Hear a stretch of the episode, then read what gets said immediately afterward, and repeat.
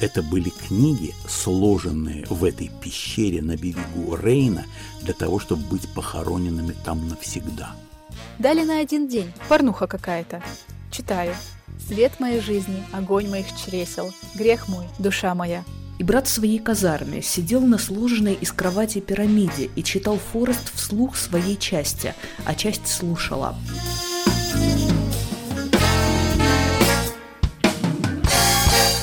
Привет, это Полина Галуева и подкаст «Пустая полка». Здесь я рассказываю о том, как Радио Свобода читала в эфире и издавала запрещенную литературу, утоляя книжный голод советских читателей. Сегодня вместе с Иваном Толстым будем говорить о том, какими способами там издат попадал в Советский Союз. Путей было много.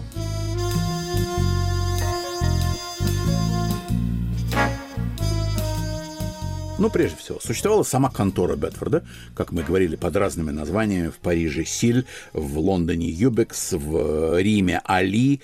Дело не, не в том, как они назывались, а в том, что эти книги раздавались приезжим. Кто такие приезжие? Спортсмены. Раз, хоккеисты какие-нибудь посылали одного. Там, Харламова, Михайлова, Петрова, кто, кто бесстрашный. Сашу Мальцева. Э, участники оркестра там, Большого театра, филармонии или чего-нибудь еще. Какая-нибудь ивановская ткачиха, которой ни почем, и она под свой сарафан может что-нибудь засунуть. Это, безусловно, были журналисты. Это были делегации научные, или даже, может быть, полуполитические, потому что, честно говоря, э, хорошими книжками, запрещенными, интересовались все. Были иностранные туристы.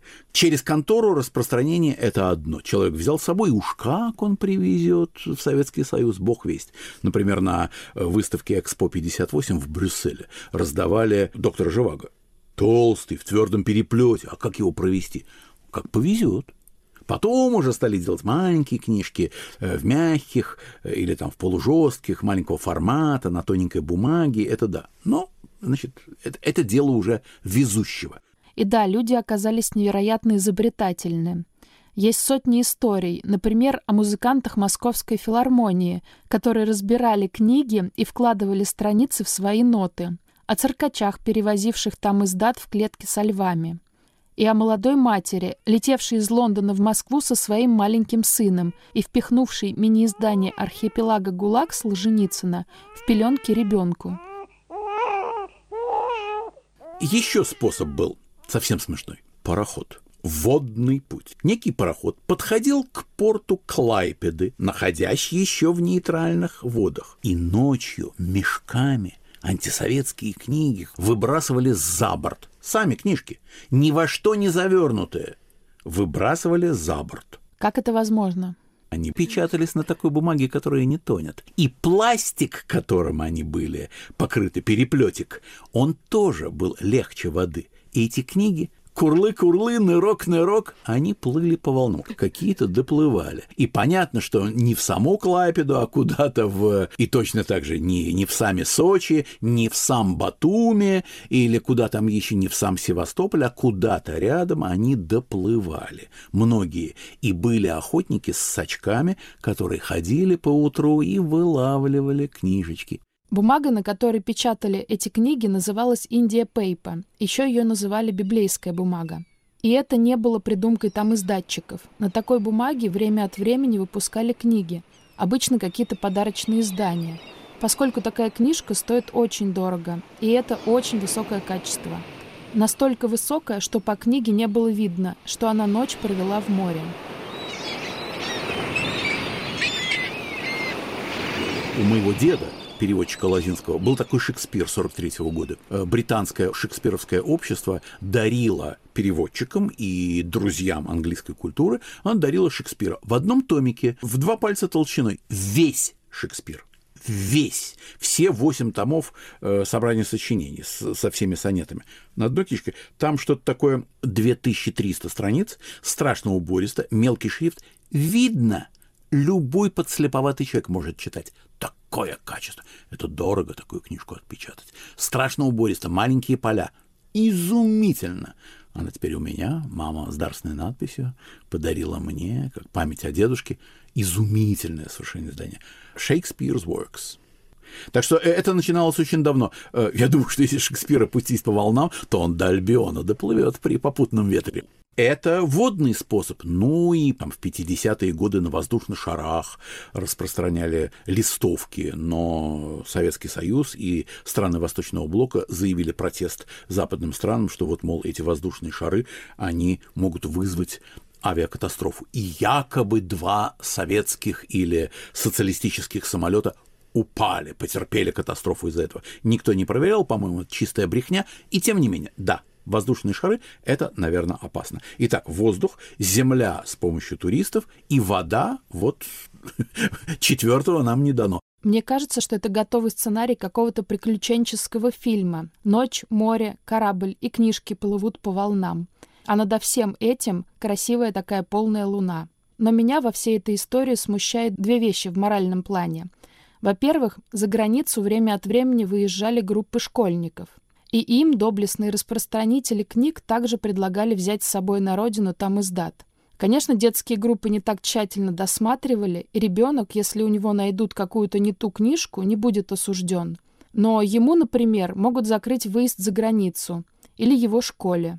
Во-вторых, вам по почте могла внезапно и без предупреждения прийти запрещенка тоненькие брошюры, листовки, воззвания, э, какие-то прокламации, их отправляли просто в письмах. Не заграничных, а просили кого-то бросить, скажем, «Э, будешь в Воронеже, брось письмишко вот по такому-то адресу. А адреса брались из э, простых адресных книг Советского Союза. Или просто придумывалось. Улица Ленина, 21, квартира 6. В любом городе есть так. Это мы э, знаем по, с легким паром. Да?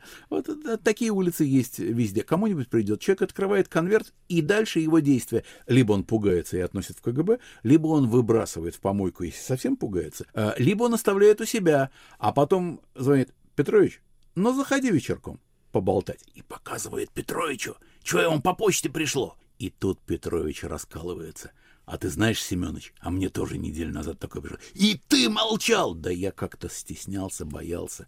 Многим приходило. Но, конечно, это было не очень хорошо с точки зрения иммигрантских организаций, потому что если за человеком следили, и он получил такую брошюру по почте и не донес, не раскололся, значит, он враг советской власти. Еще много там из дата попадало в СССР в чемоданах иностранцев. Смотрите, я э, учился в университете, еще на начальных курсах. Шесть, семь или, может быть, даже восемь иностранных стажеров приезжали, встречались со мною, прося то какой-то перевод, то провести по местам, не знаю, Мандельштама в Ленинграде, то просто в музей-квартиру Пушкина, потому что они плохо еще знают русский язык сводить. Я возил. А после, в качестве благодарности, ну, зайдемте кофе попить. Э, зайдем, вынимали. Вас не интересует Ходосевич? И дарили Ходосевич. Не было ни одного случая, чтобы ограничились спасибо, как говорится. Спасибо всегда булькало. Всегда была какая-то хорошая книжка. Мы пока еще не поговорили о такой категории людей, назовем их курьерами – это те, кто непосредственно вступали в контакт с приезжающими из СССР и предлагали им книги. Но для начала представьте себе советского человека, отправившегося на Запад в туристическую поездку или в командировку. Приведу короткую беседу из архива «Радио Свобода». Британский журналист Дэвид Флойд и писатель Анатолий Кузнецов говорят о советских туристических группах. Такое впечатление, что даже за границей советских людей держит как под стеклянным колпаком. Вводит только группами. Если кто-то засмотрелся на витрину, тут же не оставайте от группы, товарищи. Держите скучно, товарищи. Как маленьких детей стерегут. Если кто-то хочет с ним заговорить, моментально подбегает провожатый и вмешивается. Дэвид, накануне выезда каждый подписывает обязательство не входить в контакты с иностранцами без разрешения. И там еще сотни других пунктов. В стриптизы не ходить, к сомнительной литературе не прикасаться. В общем, все это считается провокациями. Так вот, когда вы просто хотите подойти и поговорить без всяких задних мыслей, просто потому, что знаете русский язык, и с самыми добрыми чувствами, например, спрашиваете, ну, как вам нравится Лондон, то что вы говорите, получаете в ответ? Во-первых, я уже не подхожу. Когда-то я пытался, но на меня смотрели перепуганные, полные подозрительности глаза, и тут же этот сопровождающий. «А кто вы такой? Извините, простите, мы спешим. Подчинитесь, товарищи, подчинитесь». Это, знаете, смешно. И грустно. Смешно и грустно. Перед поездкой советские граждане действительно должны были прочитать и подписать инструкцию. Она была разработана еще в 1920-х годах, но потом многократно дополнялась. Там, в частности, было находясь за границей, постоянно проявлять политическую бдительность, помнить о том, что разведывательные органы капиталистических стран и их агентура стремятся получить от советских граждан интересующие их сведения, скомпрометировать советского человека, когда это им выгодно, вплоть до склонения к измене Родине. В этих целях разведки империалистических государств, используя современную технику, применяют методы подслушивания, тайного наблюдения и фотографирования, а также методы обмана, шантажа, подлогов и угроз. Агенты капиталистических разведок действуют часто под видом гидов и переводчиков, врачей и преподавателей, портных, продавцов, шоферов такси, официантов, парикмахеров и другого обслуживающего персонала. Напуганные туристы бродили группами по одним и тем же проверенным маршрутам. И вот наши книжные курьеры эти маршруты изучали. Ходили по ним, прислушивались, приглядывались, пытаясь найти потенциальных клиентов, которым можно вручить книгу, а то и десяток. Я нашла одного из таких распространителей книг. Назовем его Артур В. К сожалению, из-за предстоящей операции он не смог поговорить со мной, но прислал ссылку на свои подробные мемуары. Главное расскажу. Работал Артур в портовом Антверпене, и его основными клиентами были советские моряки. Обычно его день выглядел так. Он отправлялся за книгами на склад, загружал их в багажник машины и ехал в порт на акцию. Так они называли распространение книг. В порту можно было изучить бюллетень прибывающих кораблей, откуда становилось ясно, сколько кораблей в порту, откуда они, с каким грузом и с какой командой. Дальше с сумкой наперевес, полной, казалось бы, антисоветчины, а на самом деле Булгакова, Солженицына, Набокова, он отправлялся по маршруту. Присаживался в кафе, в пивную или на лавочку и наблюдал. Задача была не из легких. Нашему курьеру, во-первых, нужно было найти человека, который не испугается взять там издат. И, во-вторых, не подставить этого человека, поскольку с каждой группой моряков на берег высаживался и сотрудник КГБ. Нужно было сначала дождаться, чтобы объект отбился от группы, подойти к нему и вкратчиво так предложить Пастернака или Булгакова. Кстати, вдохновившись именно этой историей, мы нарисовали обложку для подкаста. Как-то так я представляю себе нашего героя. Такая человеческая слабость, как необходимость подработать немножко денег. Когда тебе дают бесплатно джинсы, или дают доктора Живаго, или там Лолиту, ее можно продать на черном рынке. И, конечно, это было большое подспорье, и поэтому матрос не очень боялся своего помполита, э, заместителя капитана по политической работе. Ну, во-первых, он помполиту отстегивал, как сейчас сказали бы. Он с ним делился, и помполит молчал. А если ты не делился с помполитом, он на тебя стучал. Вот, вот и все. Поэтому случаев, когда матросов хватали э, за шкирку и, и потом судили, наверное, такие случаи были. Но их было, в общем, очень мало.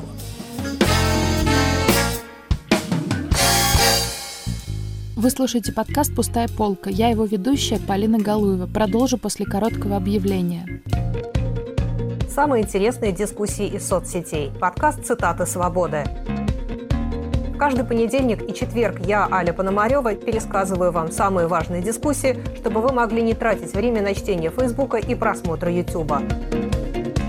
Слушай подкасты «Радио Свобода» в iTunes, на Google Podcasts, в Яндекс Music, в Castbox и Spotify. Подкасты «Радио Свобода».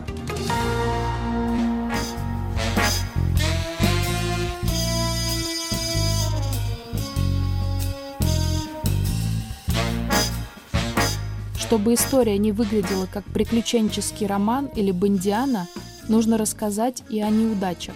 В конце 80-х в одной из немецких газет появилась интересная статья. Газета была достаточно провинциальная, там ни, ни Берлин, ни Бонн, ни столичная газета, ни даже не, не мюнхенская какая-то, а газета где-то на Рейне выходившая.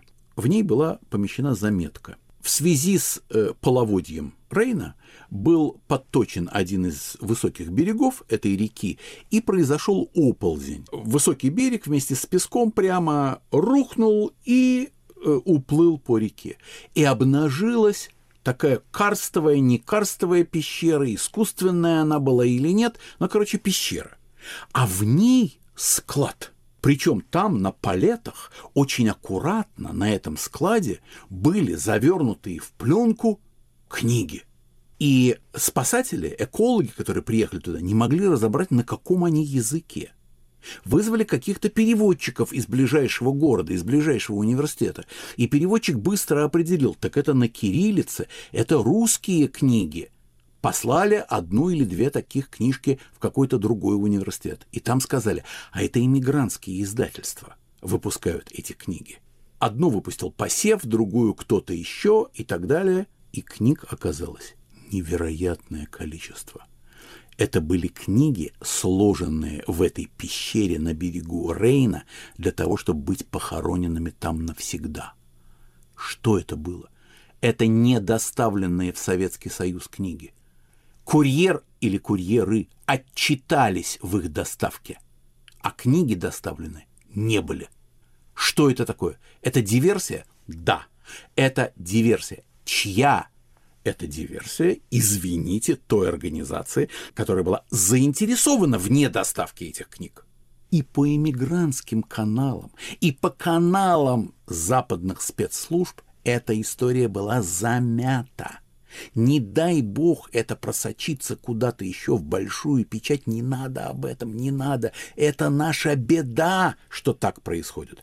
Потому что и западные издательства, и распространительские конторы, и вот эти все курьерские связи и пути, они были пронизаны советской разведкой, которая действовала, брала грузовик, приезжал шофер, расписывался в получении, грузились с помощью электрокара, грузились эти палеты с гигантским количеством книг, которые мы все ждали у себя в Конотопе и, в, в, и во всех прочих местах Советского Союза, где теплится какая-то мысль и совесть и книги не приезжали к нам.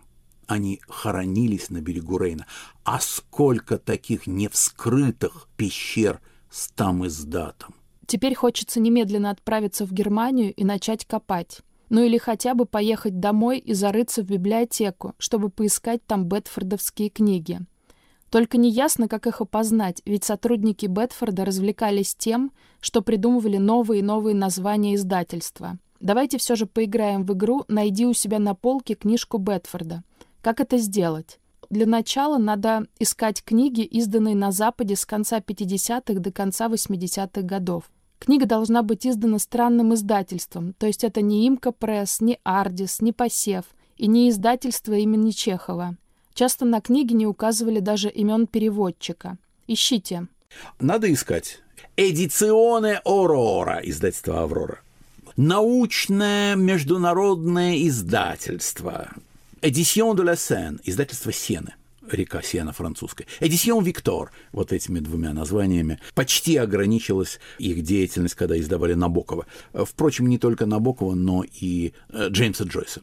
Игнатио Силоне, издательство «Кондор», Правда, издательство «Кондор» я знаю только одну книгу реально, вот которую я держал. Там были и другие, но она, кстати, как раз может быть вполне э, у ваших родителей. Это книжка Вольфганга Леонгарда, которая называется «Революция убивает своих детей или пожирает своих детей». Очень распространенная книжка. Часто на книгах не указывали даже имен переводчиков, настолько негласно все было. Но наверняка в самом Бетфорде велась документация по каждой книге. Велась. Ни одного документа мне достать не удалось. Они до сих пор засекречены. Казалось бы, столько десятилетий прошло.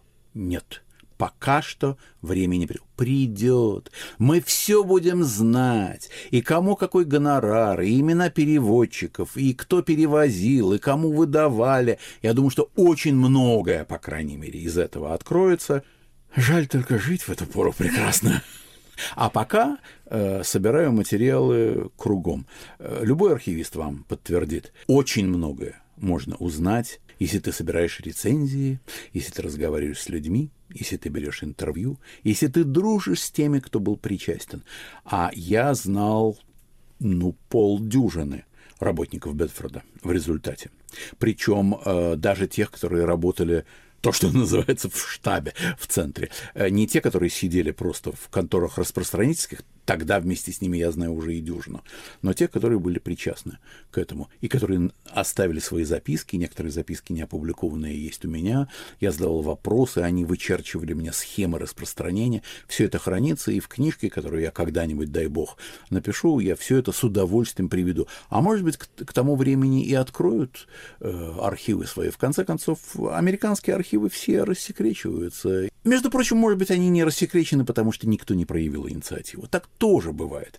Архивы по поводу выпуска доктора Живаго были открыты в 2014 году, потому что один журналист написал заявление, ему их взяли и открыли. А я пытался узнать, но я заявление не писал. Давайте напишем. Давайте напишем. Слушатели нашего подкаста, давайте напишем коллективное заявление и узнаем все. И к восьмой передаче нашего цикла мы раскроем все карты. Точно. Итак, друзья, если тема вас задела и вы хотите проявить инициативу, вы можете попросить открыть архив Бетфорда вместе с нами. А если вдруг вы нашли у себя книгу, предположительно изданную Бетфордом, напишите обязательно. Что касается меня, я, кажется, теперь больше внимания буду уделять обложке, нежели содержанию книги. Кстати, мы с Иваном еще ни разу не упомянули еще один экстравагантный способ доставки книг в СССР. Это радио «Свобода». Долгие десятилетия в эфире «Свободы» звучали запретные произведения, но об этом поговорим в следующем эпизоде. А сейчас рубрика личных историй. Мы их собрали вместе с проектом «Пост-Пост-Медиа» и его главным редактором Ленор Горалик. Воспоминания о том, как люди читали и распространяли сам и там издат, зачитывают журналисты «Радио Свобода». Вера Павлова, на лекции по истории КПСС увидела у сокурсницы какую-то ксерокопию. «Что это?» – спрашиваю. «Дали на один день. Порнуха какая-то». Читаю. «Свет моей жизни, огонь моих чресел, грех мой, душа моя». Обзываю сокурсницу дурой. Еду к ней на ночь. Читать. К утру дочитываю.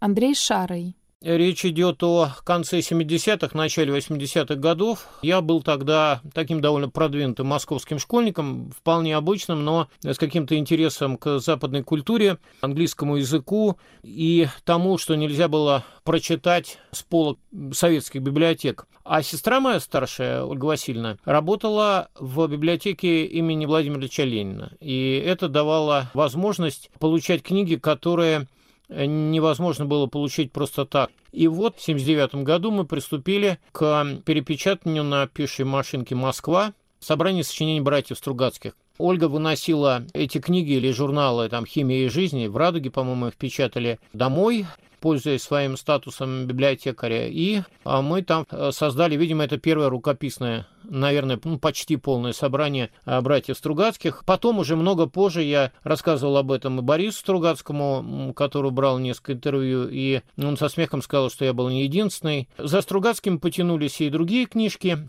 Пастернак, Булгаков «Роковые яйца», Высоцкий, которого где-то мы нашли уже в перепечатках Акуджава и что-то такое еще. Потом я поступил в 1982 году в Московский государственный институт международных отношений на факультет международной журналистики и сам получил доступ к некоторым библиотекам, которые обычно люди попасть не могли. Там я впервые получил книжку Яна Флеминга про Джеймса Бонда и прочитал ее за ночь. И этот интерес закончился тем, что через много лет я сам написал книжку про историю Джеймса Бонда в кино и в литературе. И тогда у меня продолжилась эта история с э, таким вот маленьким самоздатом. Я сам для себя перепечатал какие-то вещи, которые мне казались важными, которые невозможно было тогда не отксерокопировать. Постепенно а, машинка Москва пришла в полную негодность, и закончилось это тем, что родители по-моему, это было по поводу окончания второго или третьего курса, подарили мне пишущую машинку Унис. Это тогда был просто как сейчас какой-то суперкомпьютер. Машина Москва брала две или три закладки максимум, Унис четыре, хотя четвертая была уже совершенно блеклая. Вот, и я до конца институтского времени э, создал 6 или 7 выпусков Ковальмонаха под названием «Контркультура», куда я как раз и засовывал и свои какие-то неуклюжие первые литературные опыты. У меня был один преподаватель в институте, покойный уже, к сожалению, Анатолий Андреевич Каплин. Он вел нас массовую психологию. Это был второй курс, 83 год, наверное, на дворе как раз хоронят генеральных секретарей. И когда-то я рассказал ему об этом, об том, что вот я такой прозападный, а я тогда переводил оперу «Иисус Христос. Суперзвезда». Все это опубликовал сам у себя в контркультуре. И вот я приволок этому Каплину свою эту контркультуру, чтобы он посмотрел мой перевод Иисуса Христа. Он был вполне либеральный парень, но это вызвало у него довольно испуганную реакцию. И когда я упомянул слово, что вот у меня есть свой самоздат, он правда, как-то мне показалось, испугался, я почему-то очень хорошо это помню, и сказал, Андрей, мне вы это сказали, но больше никому не говорите. Я тоже перепугался, унес все это дело домой. Выпуск «Контркультур» продолжал, но показывал это только близким друзьям. Ася Михеева. У меня есть старший двоюродный брат Сёма. Он служил в Омске. Нет, вы не поняли. Он служил в Омском стройбате. А мы с ним оба были такие очень неформальные дети. Только он больше хиппи, а я больше панчок. И тут дали мне люди почитать очень подслеповатую распечатку Фореста. Ну, то, что потом было издано Гребенщиковым как роман, который никогда не будет закончен. Я взяла тетрадочку в клетку и переписала эту распечатку в тетрадочку маленькими-маленькими печатными буковками, самой чистой тонкой шариковой ручкой, которую смогла найти. И послала брату эту тетрадочку с письмом, сложив пополам. И брат в своей казарме сидел на сложенной из кровати пирамиде и читал Форест вслух своей части, а часть слушала. И про Криппенштофелей, и про Рипа Ван Винкля, и про то, как из метели спускается желтая подводная лодка, и открывается дверь, и тебе говорят «залезай». И все слушали. Это был подкаст «Пустая полка». Слушайте нас в удобном приложении подкастов, ставьте лайки и пишите комментарии. А если у вас есть личная история, связанная с сам или там издатом, присылайте. Электронный адрес я оставлю в описании подкаста. Монтаж подкаста Андрей Амочкин, а я прощаюсь с вами до следующего эпизода. Пока-пока.